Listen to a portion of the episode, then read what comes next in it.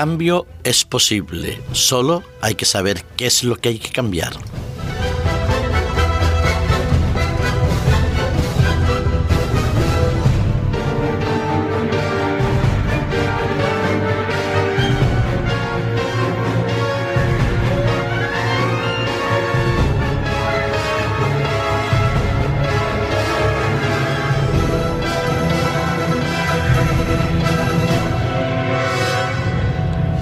Cada vez que leemos una noticia que nos trae a colación los avances de la ciencia, el desarrollo tecnológico o en el cambio de la medicina los posibles o grandes logros que la medicina hace, si es para el bien de la sociedad, de las personas, nos alegramos, nos asociamos, los apoyamos y es más, procuramos divulgarlo de la mejor manera posible.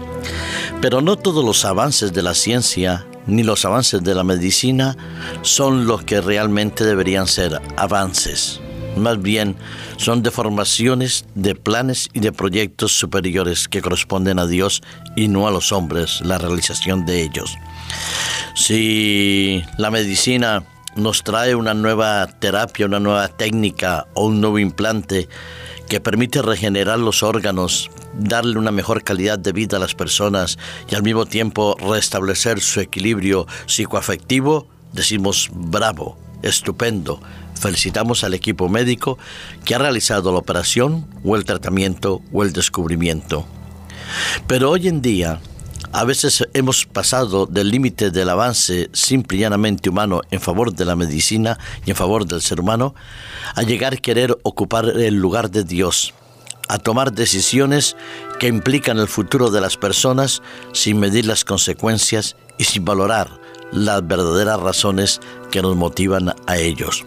Sí, jugamos a ser Dios tenemos el complejo de Dios, dicen algunos.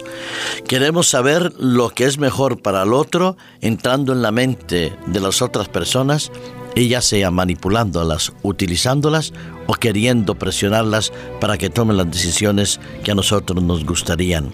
Y empleamos entonces tratamientos farmacológicos, intervenciones quirúrgicas y así nos sentimos satisfechos y decimos, lo hemos logrado, hemos cambiado. Es bien sabido que en el fondo de la naturaleza humana existe un alejamiento real y potencialmente en crescendo del plan original de Dios.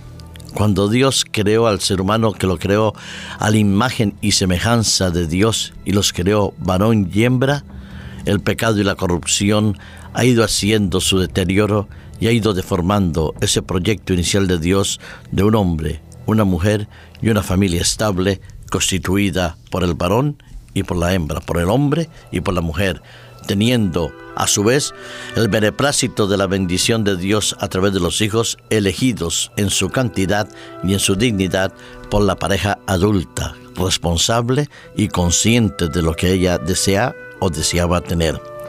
Sin embargo, la sociedad cambió.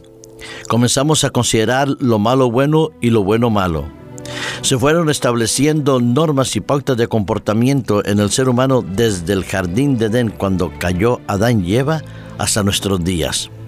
Se dio por bueno la unión entre hombre y mujer, entre un hombre y varias mujeres, entre varias mujeres y un hombre, entre dos seres del mismo sexo. Y así se convivió. Después vino la legalización de dichas parejas que no eran conforme al plan de Dios y no solo se legalizaron las uniones entre los seres del mismo sexo, sino que también se les otorga y se les ha otorgado y se les otorgará en muchos estados el derecho a la adopción, el criterio de que dos hombres viviendo conjunto o dos mujeres viviendo en pareja son capaces de educar y de darle valores adecuados a sus hijos o a los hijos que les puedan dar en adopción. Para ello algunos buscan vientres de alquiler, buscan eh, lugares donde puedan adoptar eh, niños o niñas que les venga más o menos a su criterio de lo que ellos desean tener hijos. Y ahí, con todo el respeto a la pareja de gays o de lesbianas, aunque ellos sienten que tienen el derecho, varios, varios conceptos éticos, psicológicos y morales me hacen dudar de la idoneidad de la adopción. La prueba es que qué tipo de perfil o de modelo o de identidad van a tener con respecto al padre o a la madre cuando los dos son del mismo sexo. ¿Qué valores se le van a establecer relacionados con la Biblia, con la moral o con la sexualidad si no hay una identidad clara y bien definida? A veces, esas situaciones ambiguas, lejos del plan de Dios, convierten entonces las noticias del día en algo quizás a reflexionar y a evaluar por nosotros.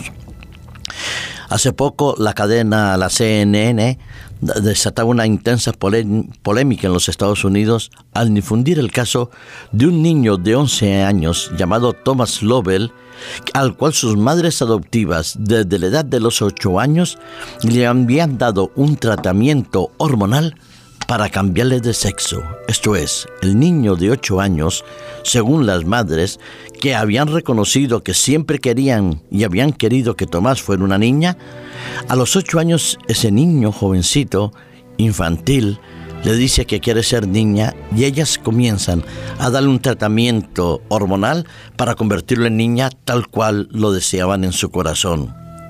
Después de muchos años de tratamiento, ya Tomás no se hace llamar Tomás, sino se hace llamar Tami.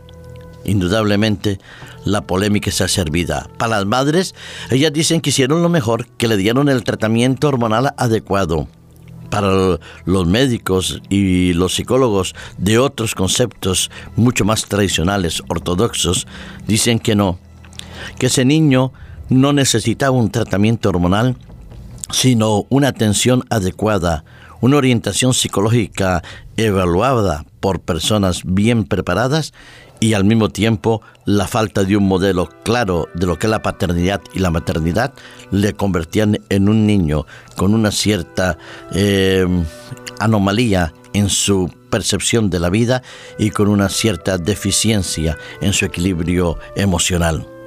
Así es, el debate está servido. Dios no quiso nunca que eso fuera así.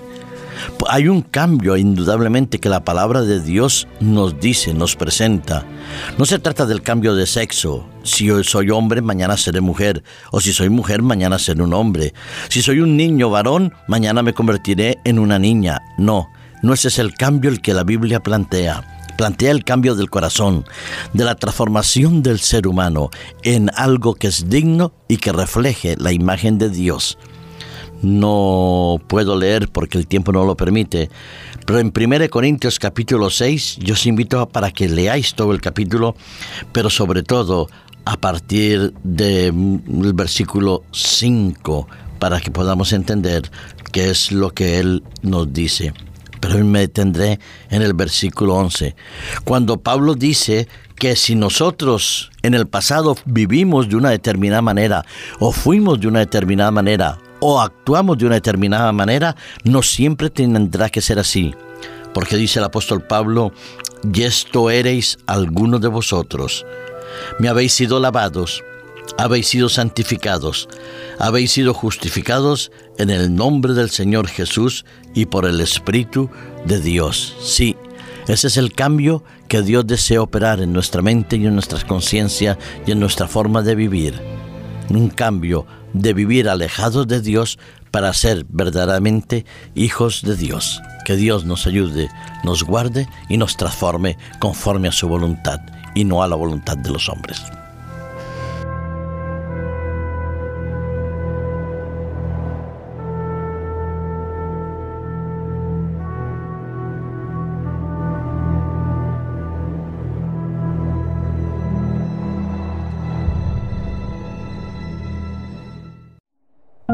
Producido por hopmedia.es